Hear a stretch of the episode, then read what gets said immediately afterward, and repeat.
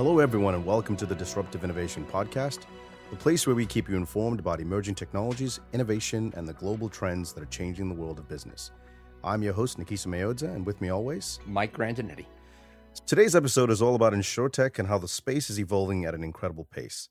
We're all familiar with companies like Oscar, a company that's disrupting your health insurance, and Lemonade, uh, who's disrupting the rental and personal insurance space. Today, we're going to be talking to a company that's focused on small businesses and businesses in general.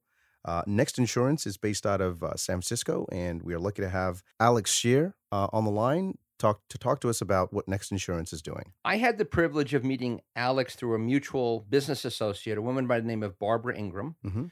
who's a managing director at Verisk. And Verisk is a very interesting company. They have created a contributory database for the insurance industry. So long before big data was hot, uh, the insurance industry was all about data. And so Barbara is a member of the Rutgers Leading Disruptive Innovation Advisory Board, along with Nikiso, Yep. two of my key advisors. And so I had to ask Barbara if she could introduce me to some really cool insurance tech companies. Fantastic. And she introduced me to Alex Shear, who is the head of the data science team at Next Insurance based in San Francisco. And I was privileged enough to have Alex and Barbara join me for a class this summer. And my students were so blown away by it, I wanted to kind of reprise that discussion in consolidated form and share it with a broader audience. So, Alex, Excellent. with that, uh, if you would be so kind, maybe just share a little bit about your background with our listeners to get us started. Sure, I'll be. Uh, I would love to. Um, I started with the in the technical field. Uh, I got my PhD in machine learning, focusing on computer vision, object recognition, and ro- robotics. Uh, and then after that, I went into the industry. First half of my career is mostly dealing with uh, kind of raw signal level data in clean tech. So dealing with uh, electric vehicle kind of battery tech, uh, energy signatures. You know, working with utility companies the second half of my career has been mo- mostly focusing on you know making AI and machine learning impactful, you know, at an organization perspective, at, at an organization level, and then kind of growing, you know, the team and the sphere influence of data science. That's great. So, when you went for your PhD originally, were you thinking you might potentially be an academic or work in the field of research, or did you always intend to take this education with you into industry? Uh, I think from the get go, I know I wanted to go to industry, um, but knowing the field, at least my limited knowledge back then, you know, my guess was the the field would evolve to a certain degree that you would need a technical know-how in order to lead, you know, this kind of movement. Okay. So, pretty big transition from sort of clean energy, clean tech to the insurance industry. So, talk about you know what it, what was it that led you to this sector and specifically to Next? Great question. Uh, I, I made a leap there because I know it's a very different uh, industry and you know type of data, even from a technical perspective. Um, that you know, I, I wanted to be more consumer centric, uh, to consumer facing. Uh, you know, with clean tech, a lot of times the the modeling is done behind the scene, uh, so you don't get that immediate feedback from from you know from the user. Whereas um, you know in- insurance is, itself is a space that's not very sexy, but then you know the, the vision is there. I see we can take it uh, to a place where you know it's user friendly. Uh, there is uh, machine learning and model enable features, you know, across the board. You know, integrated smoothly into the user experience. So that's kind of where I see the, the opportunity for disruption and then to do something unique. So, I mean, Next has a very interesting business model, right? And and of course, you know, I'm going to let you describe, but you know, you are focused on providing insurance to small businesses, right? And and clearly, there's been a lot of friction, there's been a lot of gaps, a lot of challenges, and quite frankly, a pretty horrific user experience. So, how would you describe the challenges and the gaps today? And what was the sort of the founding vision that Next had to sort of improve this experience? Sure. So, a, a quick background on the company. Uh, Next Insurance, we sell business insurance, so commercial insurance, to small and medium businesses. So, our typical audience, you know, is uh, businesses with less than 10 employees. Um, and this market, uh, what uh, you know, the, the the census would describe as uh, small medium businesses is a kind of 140 billion dollar in, uh, industry, and mm-hmm. the bulk of the you know the insurance is actually sold through agents. So this is there's a kind of a traditional shackle there to um, human, uh, and uh, as a result, the innovation doesn't really come fast. So you know, for example, the the market is extremely uh, fragmented because of this. Uh, you know, the local in agents, uh, insurance agency network kind of dominate uh, the field, but then each of them, because of that geographic limitations, becomes uh, they, they can get quite large, and then as a result, they don't get have that scale to really innovate. Uh, for example, the top six uh, carriers in the in the in, in the field only com, uh, you know com, comprise of you know 30% of the of the revenue or, or the market, which is a very so incredibly rare. fragmented marketplace. Yeah, and as you said, right, the the traditional approach has been to sell through brokers, and you know it, it's an intermediary that that certainly adds a lot of cost and and time latency to the process, but doesn't necessarily add a lot of value, right? So when I think a lot of the very successful uh, current companies, the direct to consumer companies, mm-hmm. whether it be a company like Dollar Shave Club or Warby Parker, or Chewy, you know, the the company that provisions uh, stuff for your dogs, right? You, you, take out the middle person. Uh, you've got a direct relationship with the customer, and you're able to provide a very different experience. So, so it seems like you know that's that's a model that's been proven, but you're applying uh, some very sophisticated technology to make that model work in your sector. Correct. Yeah, it, I think our main the main difference between you know, something like Warby Parker um, you know, versus commercial insurance is the product itself. The product that we're selling is actually very, very complex. Um, it, it's highly differentiated uh, across different industries, across different uh, characteristics of the business. So, for example, a business can have uh, employees, which means they would need one kind of insurance. If they have uh, vehicles, they would need another kind. If they have property, they would need another, another kind and you know, and if you're talking about contractors versus uh, teachers, accountants, doctors, lawyers, they all have different needs. Uh, you know, there, there, are regulatory bodies that govern everything. So the product itself is highly complex. So uh, to do this, I mean, we're talking about it as if the, the disruption is uh, the vision is easy. It's implementation and execution is actually quite difficult. Yeah, and I'm imagining it's difficult on a variety of dimensions, which we're definitely going to get into, including you know finding talent uh, to join your data science team in an incredibly you know voracious market for talent and very expensive market for talent. So it sounds like, and I and I love here you are, you're a PhD from Berkeley, and yet you're thinking about the the an improvement of the customer experience, right? So when we think about the before and after story, right? Tell people a little bit about what it's like before Next Insurance for a small business to purchase relevant insurance and what it's like now for that same individual with your new business model. Sure. Um, so traditionally, a business owner would go to a broker or an agent, so a human, uh, and in order to get a quote, they would need to fill out uh, a lot of times even on paper um, you know, several pages of questions. And the, the broker or the agent would then take this to whatever uh, uh, underwriting uh, provider they use and then get back to the customer, you know, in a day or two. Um, so, you know, you wouldn't even get a quote on the same day.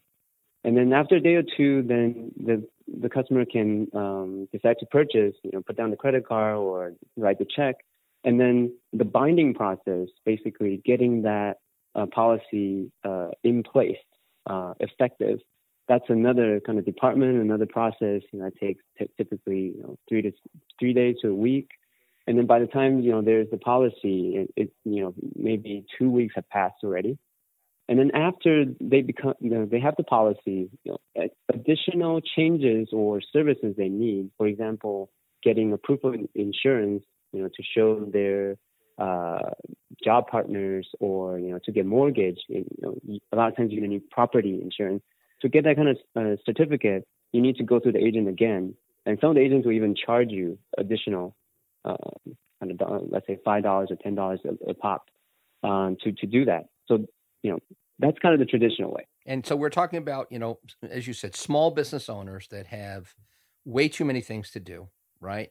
And this is just a hassle, it's just burden on their shoulders. It's just another thing they have to worry about.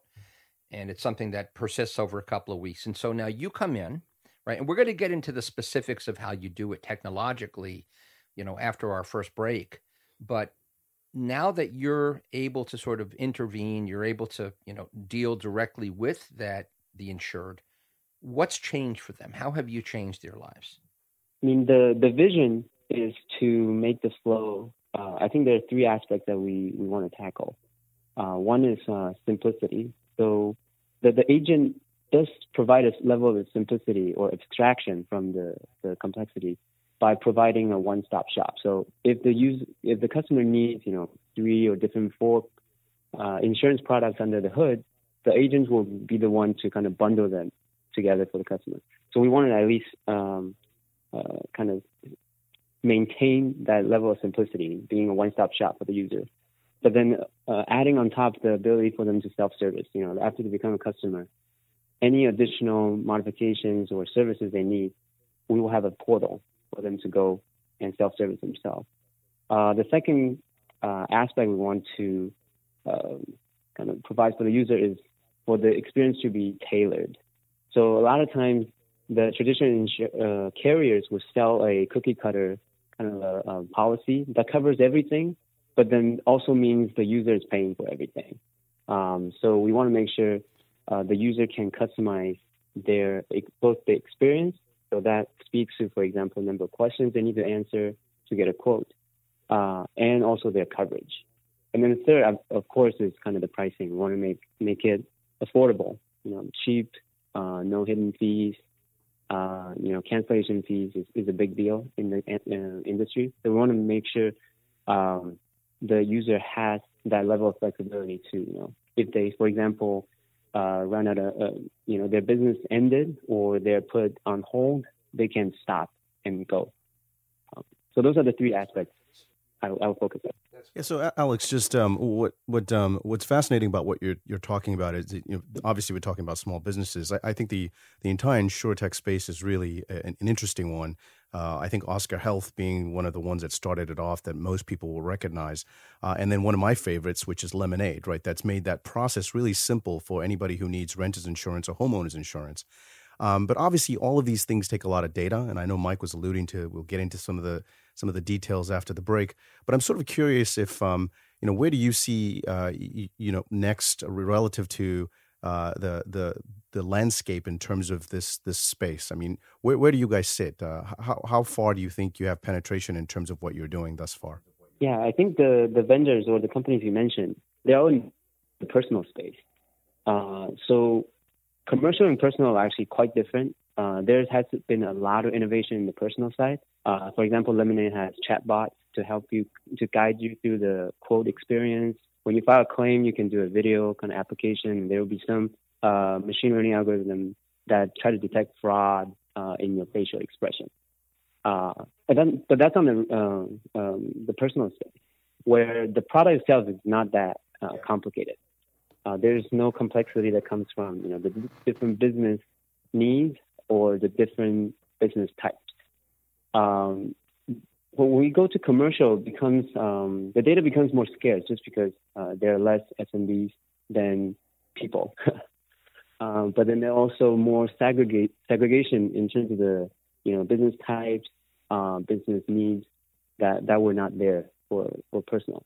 So the the two the, the comparison of the two is definitely not on the same scale.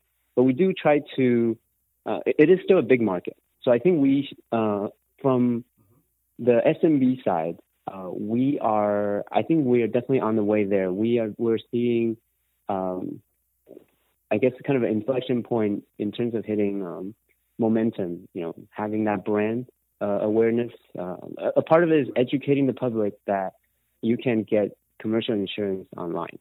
You know, they're so used to getting it through a pe- person uh, agent that they don't even bother going online and check.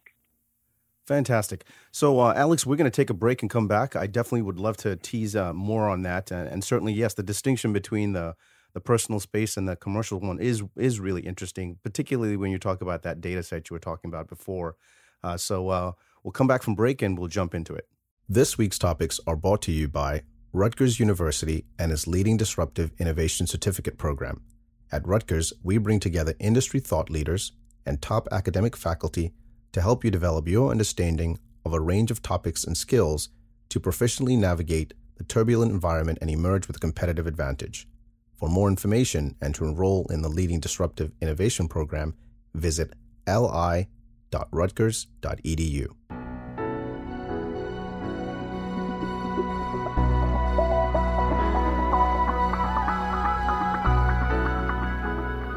All right, we're back from break. Uh, so, Alex, we were talking about uh, the data being really important at the end of uh, the the in the beginning of the first episode, the first segment. Uh, talk to us a little bit about um, about you know how you actually do this. I know that Mike's going to get into some of those questions, but I'd love to hear your your thoughts on um, on on data itself and the data gathering and the data mining and, and how this whole thing works because of because of data. Yeah, I, I think you know any kind of machine learning data modeling you, you need data. So this is a key question to ask um, our our um, belief is uh, we you know you can buy data, you can get proxy data uh, from third parties, mm-hmm. uh, but our belief is uh, the, the, best data is the real kind of data that you will get in production. Uh, the the ones that will really speak to your actual target audience. So what we do is typically we bootstrap a minimum viable product MVP. Uh, a lot of times it's mm-hmm. um, kind of, uh, let's say, copied or um, mimicked from uh, uh, competitors. We, we have a, only have a few competitors, but they're out there. You know, they have maybe two or three years on us. Uh, and we, let's say, we okay. copy their uh, business flow, kind of their some of their underwriting uh, flows. Um, we work with partners, so this is where Verisk was instrumental help. They they have they are kind of the industry data giant that give us, uh, mm-hmm. for example, the what we call in the industry called loss costs. You know, for every uh, activities that the, uh, the business does, they have uh, kind of a, a, accurate at the ag- uh, aggregate level um, cost uh, evaluation that we can apply to our businesses. So we take those and we put it into the MVP, and we start selling it using our own customer experience. And then after a while, you know, after six months or so, then we revisit and then use that data to um, iterate. Yeah. And so, Alex, this is where I think it starts to get very hmm. interesting for our listeners because you are, you know, on the bleeding edge of applying machine learning and, and AI, as you said, to have impact in the business world, right? And so when I think about what you're doing, right, it's a lot eh, like what Steve Jobs did, right? You take this device, which we call the iPhone, and in 2007, right? Stunning simplicity, but the technology behind it to deliver the capability was startling. And in many ways, that's what you're doing, right? You're trying to take a process, you know, uh, applying for and securing small business insurance, and you're trying to make it something that is incredibly simple to get, and yet at the same time you know it's very customized it's very complex and i know that in the past you've spoken about one of your personas is a personal trainer another persona is the head of a small construction outfit right? So on the one hand you're masking a lot of this complexity from the customer but under the hood there's a tremendous amount of advanced technology being used machine learning data science analytics. And if you could describe a little bit about how you know you're able to use these advanced technologies and again you were the first guy on the on the beach right? You you were the you were the sole employee of the data science department. That's evolved over time. It's still a small team. So can you talk a little bit about the process you went through of implementing these advanced technologies sort of one phase at a time to get to where you are today? Yeah. So i think we we were pretty clear on the goal. Uh, and i mean i'm taking uh, I, I think we're pretty deep on talking about let's say the quote process um, you know, answering a lot of questions. That was the the status quo or the traditional way. You answer a lot of questions, which gives which gives the carrier a lot of information to price the risk appropriately. But then that was not a good uh, customer experience, and so that's where we that's maybe uh, the industry started. And then we want to head to a place where the user gives kind of minimal uh, information, just the basics that so we can kind of pre-fill or gather everything else that we need from outside sources or through telematics or uh, things like that, and then still be able to achieve reasonable approximation of that good um, pricing uh, model uh, that we mentioned that I mentioned. So that's kind of the goal. To get there, of course, we don't we don't jump there. So we take kind of iterative steps. So let's say we first notice uh, revenue or number of employee is a very the, the biggest driver in terms of um, uh, getting uh, the pricing model accurate. Then we'll try to see uh, what shortcuts can we take to, for example, cut the question, or maybe in the UI, how do we uh, uh, guide the user so that they, they can answer those questions more more easily. Um, so I would say it's an iterative uh, process where we we're peeling the onion, right? So it's the lowest hanging fruit uh, that will give us the biggest bang with the buck, uh, mm-hmm. you know, biggest impact. And then we we we we will go brainstorm. You know, we we go to different data vendors. We go to see our own data, whether we can find let's say similar users that pro- that provide us, you know, with their information, and whether we can use their information to kind of infer what this user would have said. So this is more of an approach, you know, for example, Netflix takes when they make uh, movie recommendations, right? So we, we can we can borrow that and then right. okay. uh, kind of maybe maybe uh, ease the the burden on on the user, you know, filling out so many questions. All right. So when you think about the build versus buy question, um, you know, you can go to a lot of general purpose companies like Amazon, and they've got very much packaged machine learning capabilities, right, built into AWS. Or you can build your own. So, can you talk about how you think about that? Um, my experience here says uh, always evaluate the buy first. um, typically, okay. typically, if since it's a hard problem, the build is going to consider, you know, con- consume a lot of resources and time. So um, always, we, we've always evaluated the buy option, uh, but then if, you know, it requires a very uh, committed contract, then uh, the, the build becomes more of a, a preference. Okay. And so, have you have you had to build a lot of your own though? At this point, has that been an important part of how you've created your solution? Uh, we have. Uh, so we actually started out with a lot of the buy decisions. So I, I can allude to, for example, uh, industry standard of doing background checks, uh, doing credit checks, uh, both on the personal and the consumer side, uh, doing you know, for example, bankruptcy checks, doing violations so these are all industry standards. Uh, we can go and get the data ourselves and build the model. But then mm-hmm. there are companies out there that have, first of all, access to the data and also have access to uh, claims data that we don't have yet. So they can make that correlation. They, they can have that kind of correlation factor between uh, all these features and the, the risk and the claims. So we we first bought a lot of these products uh, but then only sign up for you know uh, monthly or kind of a year one year commitment. And then once we have collected enough, enough information, then we we'll go. And at this point, we have built out a lot of those uh, ourselves. Okay, so we're winding down quickly. So I want to just you know, for the benefit of our listeners now, right? Because there's so much of a struggle uh, to one hire a data science team, right? The the the scarcity of talent, the scarcity of of uh, you know skills and the, the economics of acquiring that talent.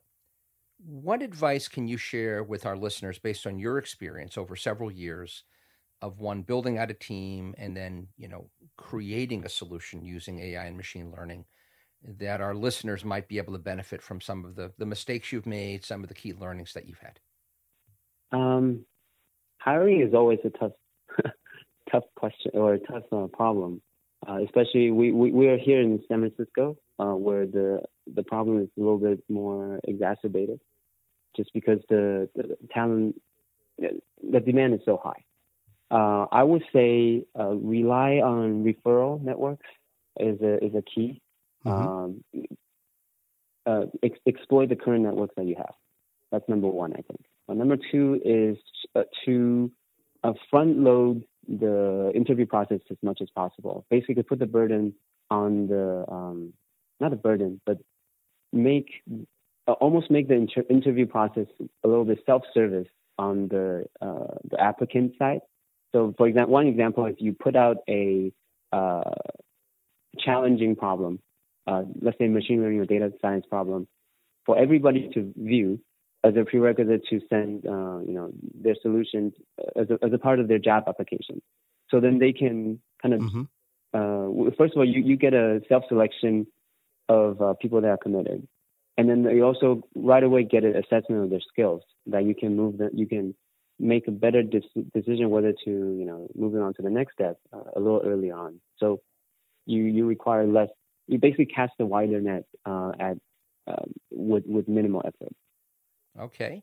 And then last question, uh, uh, Alex, and we'll we'll wrap this discussion up. We really appreciate your time today. Um, what's the what's the vision for next long term? Where where do you hope to see this business go? Um, the vision is, you know, like like like I mentioned, the, the values that we have, you know, being simple, being one stop shop, uh, being tailored, and being affordable. Right. So look, we're going to keep pushing the boundaries on these. You know, one stop shop means we have uh, all the pro- insurance products the user will ever need. Right now, we're not there.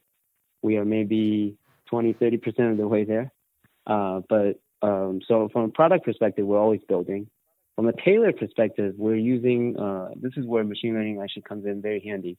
Uh, for example, one example I can talk about is uh, a feature where we can analyze, let's say a user comes to us, they already have a policy they want to kind of get a cheaper policy with us, but with the same coverage.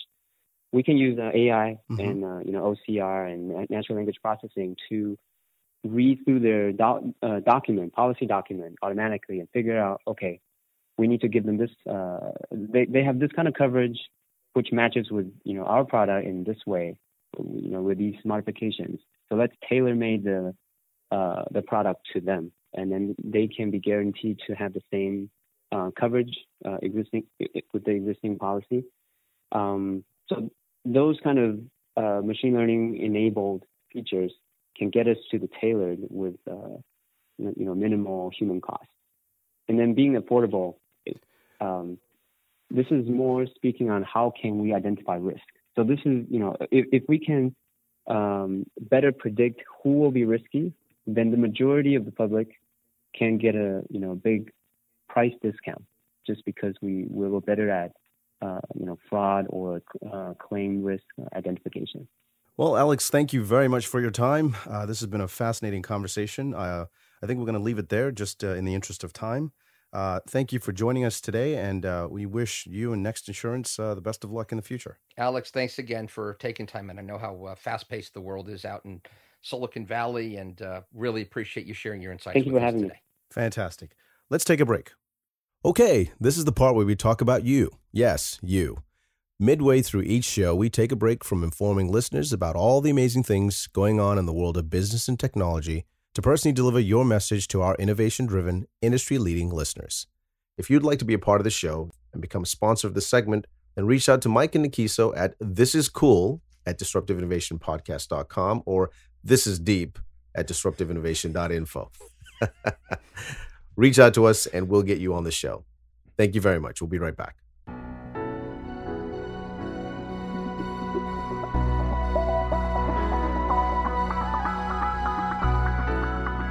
Okay, we're back. Uh, so that fantastic conversation with uh, Alex Shearer talking about Next Insurance, Mike. I, I thought that uh, you know it's certainly interesting to see that now, uh, even within the small business space, uh, I'd be curious to see how many big insurance companies start to create models or start to work on on things like that since companies like Next Insurance are, are coming for them. Yeah, it's going to be very difficult for them because you know they've they've been living this business model, this broker based intermediary business model forever. Mm-hmm.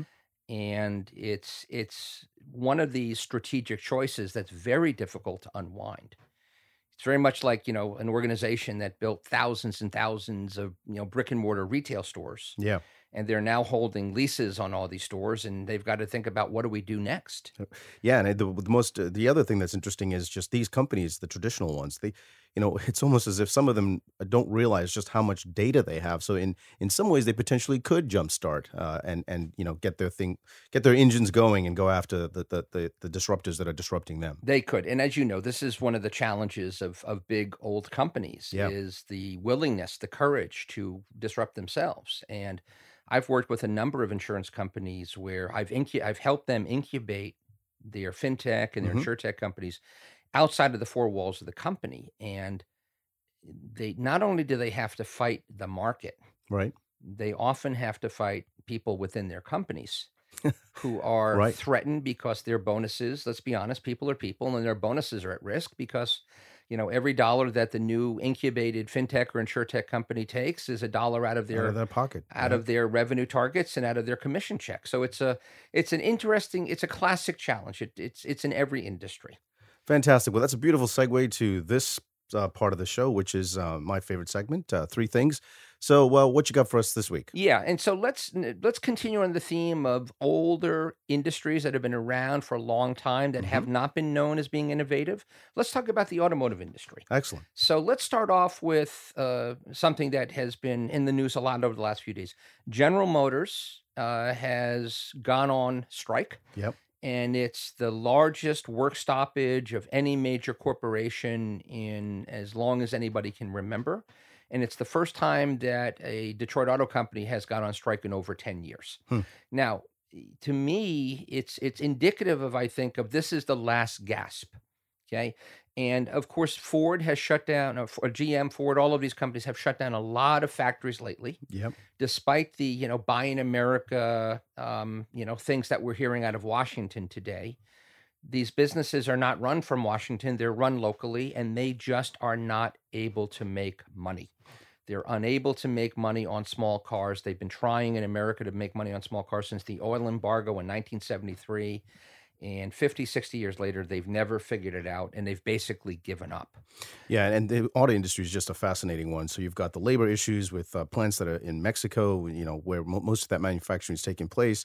You've got uh, companies deciding, uh, you know, American companies mostly deciding to to bypass the hybrid and go straight to electric. So there's a lot of mess over there. It's just uh, it's Yeah. completely upside down. It's just chaos, right? It's chaos, and the, and the executives in Detroit are so, in general, overwhelmed by the level of innovation that is happening. So let's talk about just the Frankfurt Auto Show just happened. So let's talk about a couple of highlights. There's a very interesting company called Rivian, R I V I A N. And Rivian just happens to be based in Detroit.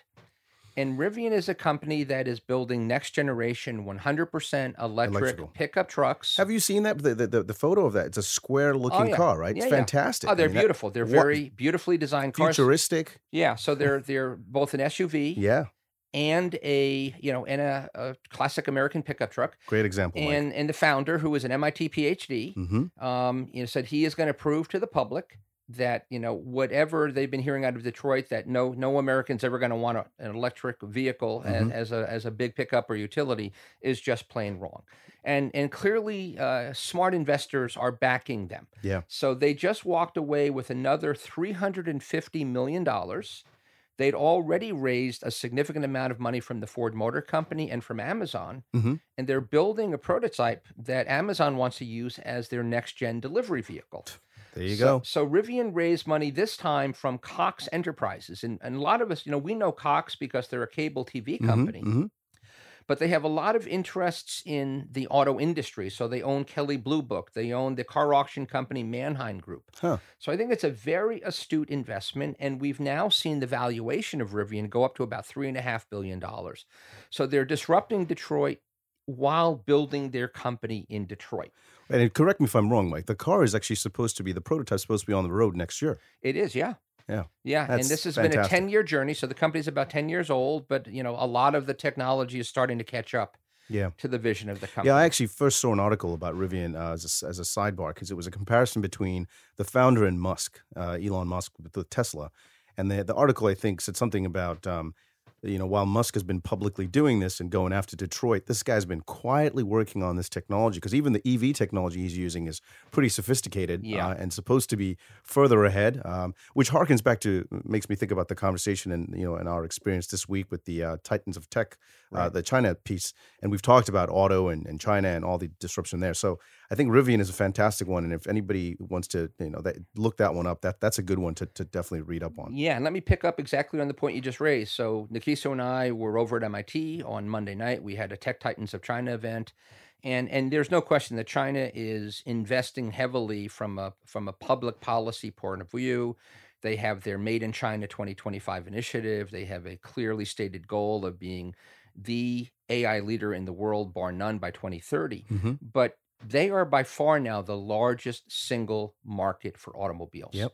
And China has really gotten religion on emissions Mm-hmm. and you know a significant number of new automobiles being purchased in China are electric vehicles and there are literally over a dozen Chinese electric car companies that are now competing Right. um, and a lot of the companies the incumbents like the Volkswagens that used to be able to take for granted that they could sell in China uh, are getting their heads handed to them Yeah. as they compete with a whole range of homegrown Chinese companies uh, NIO being maybe one of the most most well known. Yeah. Now, Yeah. what's very interesting is China has become the leader in car batteries. Yeah. And Yeah. a lot of the European companies have been dependent on China. And this is really the core IP. So if you're abdicating, you know, um, leadership, Yeah. IP ownership around car batteries, you are basically forfeiting your future. So there is an issue here, which is very significant. And there's a Swedish startup. Mhm. And the Swedish startup is called Northvolt. Uh, is this number two? This is actually number three because the Chinese thing we just talked about was number two. So Northvolt is doing something that is quite remarkable. So the head of Northvolt uh, used to run the global supply chain for Tesla. Huh. So he's clearly got some cred, um, and he sees the gap in Europe that they just don't have anybody fighting the good fight of creating batteries for EVs. Mm-hmm. And so they've launched this company, and of all places, Sweden. We haven't really heard of a Swedish car company since No. Volvo. No. And Volvo, of course, is owned by the Chinese today. Yeah. So you know we've we've got the German automakers are in really in a very precarious place. Um, you're seeing BMW for the first time in ten years seeing sales decline, and the challenge with Germany, and I hear this from a lot of my German colleagues, my German students, they just as a country have been unwilling to disrupt themselves. They've moved very slowly and this is this could be a real catastrophe for the country because this is by far right whether it be BMW or Daimler or VW and then all of the subsystem play, players like Bosch and others right Mhm. this is the German economy Yeah. Germany is a huge export economy That's what they're known for. auto. Automobiles Yeah. is sort of at the top of the heap. Uh, and they are definitely in a very, very challenging position today as they face this onslaught from companies coming out of China and, of course, you know, Tesla as well, and a lot of other leaders, pioneers in the world of electric vehicles. So it's going to be very interesting to see how Europe in general and Germany specifically respond to some of these very existential threats to their, their economy. Yeah. Well, I mean, it's to, your point of it, just about uh, you know Volvo being bought out. Uh, it's clear that the Chinese are sending a signal that they will go out and acquire whatever they need to in order to advance their efforts. I mean, they're certainly selling those cars here. Uh, so uh, it, be curious to see how where, where, where that whole trajectory goes in terms of the next generation of cars that start to come our, in our direction coming out of China. Yeah, this is the, this is as massive in a disruption in industry as any we're going to see in the next 10 years is what's happening to the auto industry today. It's just fascinating. Yeah. Well, fantastic. Thank you for listening, everybody. This has been a fantastic discussion, a great conversation. Uh, we're always always having fun, Mike. This is great. Nikiso, thank you. uh, and um, we'll look forward to, uh, you know, sharing a few more podcasts with you soon. But um, hopefully you're enjoying what you're hearing from us. We're getting some great feedback. There so please don't forget to subscribe and to give us a good rating if you're liking what you're hearing. Exactly. Couldn't have said it better. Uh, please find us on your favorite podcast channels. And uh, as Mike said, subscribe, give us five stars, leave us comments, send us emails, uh, reach out to us. We'd love to hear from you. Thank you, and have a good night.